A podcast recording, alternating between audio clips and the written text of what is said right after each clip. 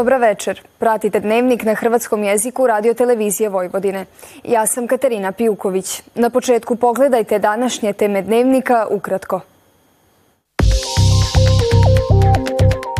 U Nišu prikazano na uružanje i vojna oprema Vojske Srbije u povodu Dana državnosti. Povećava se broj oboljelih od respiratornih infekcija, velikog kašlja i malih boginja.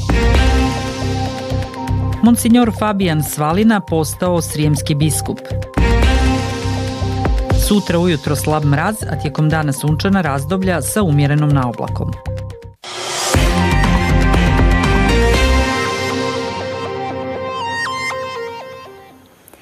Predsjednik Aleksandar Vučić primio je danas povodom Dana državnosti Republike Srbije čestitke brojnih svjetskih dužnosnika, među kojima su i predsjednik Sjedinjenih američkih država Joseph Biden, predsjednik Rusije Vladimir Putin, predsjednik Francuske Emmanuel Macron i predsjednik Hrvatske Zoran Milanović. Povodom obilježavanja Dana državnosti Srbije Sretenja, po naređenju predsjednika Republike i vrhovnog komandanta Vojske Srbije Aleksandra Vučića, u 16 sati pripadnici garde Vojske Srbije izvršili su počasnu artiljerijsku paljbu 10 plotuna iz četiri artiljerijska oruđa sa platoa Petrovaradinske tvrđave. Događaju je nazočio gradonačelnik Novog Sada Milan Đurić, a na današnji dan počasna artiljerijska paljba istodobno je izvedena i u Beogradu i Nišu. Predsjednik Srbije Aleksandar Vučić u Nišu je nazočio prikazu naoružanja i vojne opreme Vojske Srbije, a ovom prigodom je prvi puta predstavljen sustav za elektronska dejstva namenjen za borbu protiv bespilotnih letjelica. Prikazu vojne opreme u kompleksu Niške tvrđave nazočili su i ministar obrane Miloš Vučević i načelnik generalštaba Vojske Srbije general Milan Mojsilović. U Nišu su bili izloženi borbeni i neborbeni sustavi, brojno naoružanje, vojna oprema kao i proizvodi iz srpske obrambene industrije. U Domu Vojske Srbije u Nišu ranije danas je otvorena izložba Vojnog muzeja povodom Dana državnosti pod nazivom Srbija kroz vrijeme 220 godina državnosti. Iz dana u dan povećava se broj oboljelih od respiratornih infekcija, velikog kašlja, a sada i malih boginja. Imunolozi pozivaju roditelje da cijepe djecu prema predviđenom kalendaru imunizacije, a nadležni proveravaju vakcinalne kartoteke u domovima zdravlja. Zaključno sa jučerašnjim danom na teritoriju Srbije prijavljena su četiri potvrđena slučaja malih boginja. Tri osobe su sa teritorija grada Beograda, a jedna oboljela osoba koja je i posljednja prijavljena je sa teritorija Novog Sada.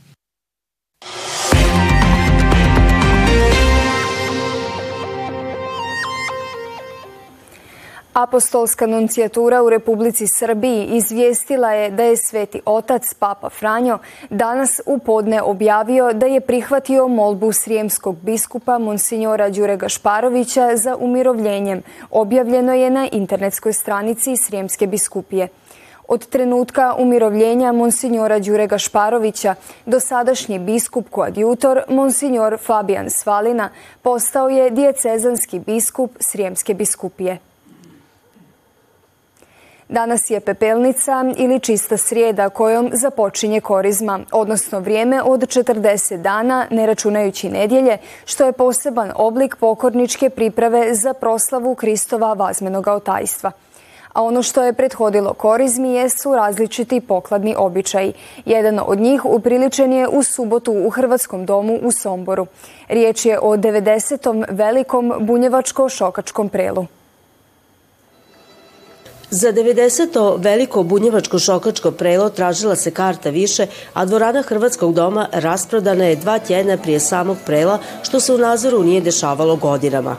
Ovogodišnje prelo organizirala je nova uprava koju čine mlađi članovi nazora. Pa atmosfera koja dugo nije vladala u ovom domu, atmosfera koju se ni mi sami nismo nadali, koju smo priželjkivali, ali nismo očekivali možda na ovom prelu. Naš je plan bio da se za neko prelo ili dva e, prelo dovede do ovog stadijuma, znači da, da, da, da moramo ljude odbijati i mi smo prezadovoljni što se tiče i, i odziva i, i, kom, i kompletnog odziva e, oni koji su organizirali prelod, znači koji su došli na spremanja, e, na pakovanje tombola, na sve što je jedna organizacija ovakvog prela i zahtevala ovo veliko bunjevačko šokačko prelo u Somboru koje ima takav kontinuitet samo svjedoči da to nije jedna obična zabava. U ovo doba kada su poklade, kada imaju pokladna jahanja, maskiranje i tako dalje, zabave same po sebi ne bi imale svrhu ako ne bi bilo ono zajedništvo važno. Jer i program u Somboru, osim zabavnog karaktera, ima jedan trend nacionalnog okupljanja. Stoga čestitam Somborcima na ovom velikom iskoraku u dizajnu, u dočeku, u svemu ovome što ste ove godine pripremili, doista se vidi da je život ponovno udahnut sa nekim novim žarom. Udruga Šokačka grana iz Osijeka surađuje s brojnim hrvatskim udrugama u Vojvodini, a bili su i gosti Prela u Somboru.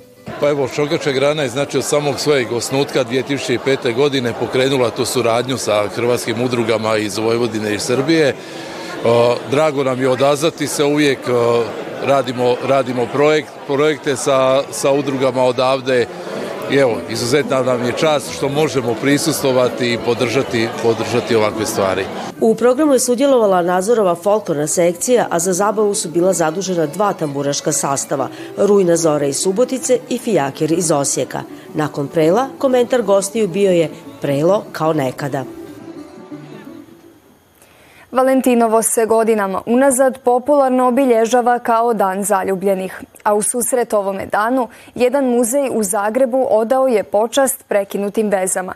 Naime, u njemu svi izloženi eksponati predstavljaju emotivne odnose koji su došli do kraja.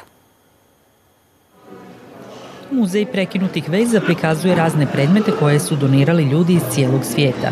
Neki su bili razlogom razlaza para, a drugi su uspomena na neka sretnija vremena. Razlika između ovog muzeja i nekog drugog klasičnijeg muzeja je dvojaka. Prvo sve predmete daruju ljudi, a drugo nisu predmeti, nego su priče te koje su intrigantne, inspirativne i emotivne. Naša zbirka se sastoji od oko 5000 predmeta, od toga biramo stotinjak koji su ovdje predstavljeni. Neki od trenutno izloženih predmeta uključuju vjenčanicu žene iz Turske, čiji je zaručnik umro prije nego su stigli do oltara, ali i knjigu o mršavljenju koju je jedna žena dobila na dar od partnera kojeg je ubrzo napustila. Jamie, turistica iz Bostona, rekla je da je pronašla utjehu u plastičnom Godzilli koju je jedan momak dobio od svoje bivše djevojke i zadržao kao suvenir. Zapravo sam u sretnoj vezi. Za sada putujem solo pa sam odlučila doći ovamo. To je bilo na popisu stvari koje treba učiniti u Zagrebu. Mislim da je malo uznemirujuće vidjeti neke od izloženih predmeta jer mnogi od njih govore o daljini. No mislim da je to vrlo iskreno u ovom muzeju.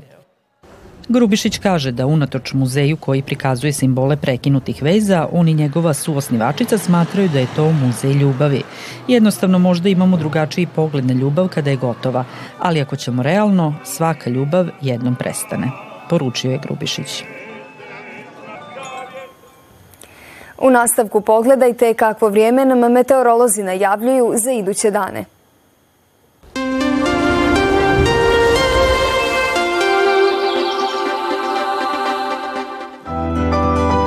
U četvrtak ujutro slab mraz, tijekom dana sunčana razdoblja sa umjerenom naoblakom i malo toplije nego danas. Vjetar slab sjeverozapadni i sjeverni.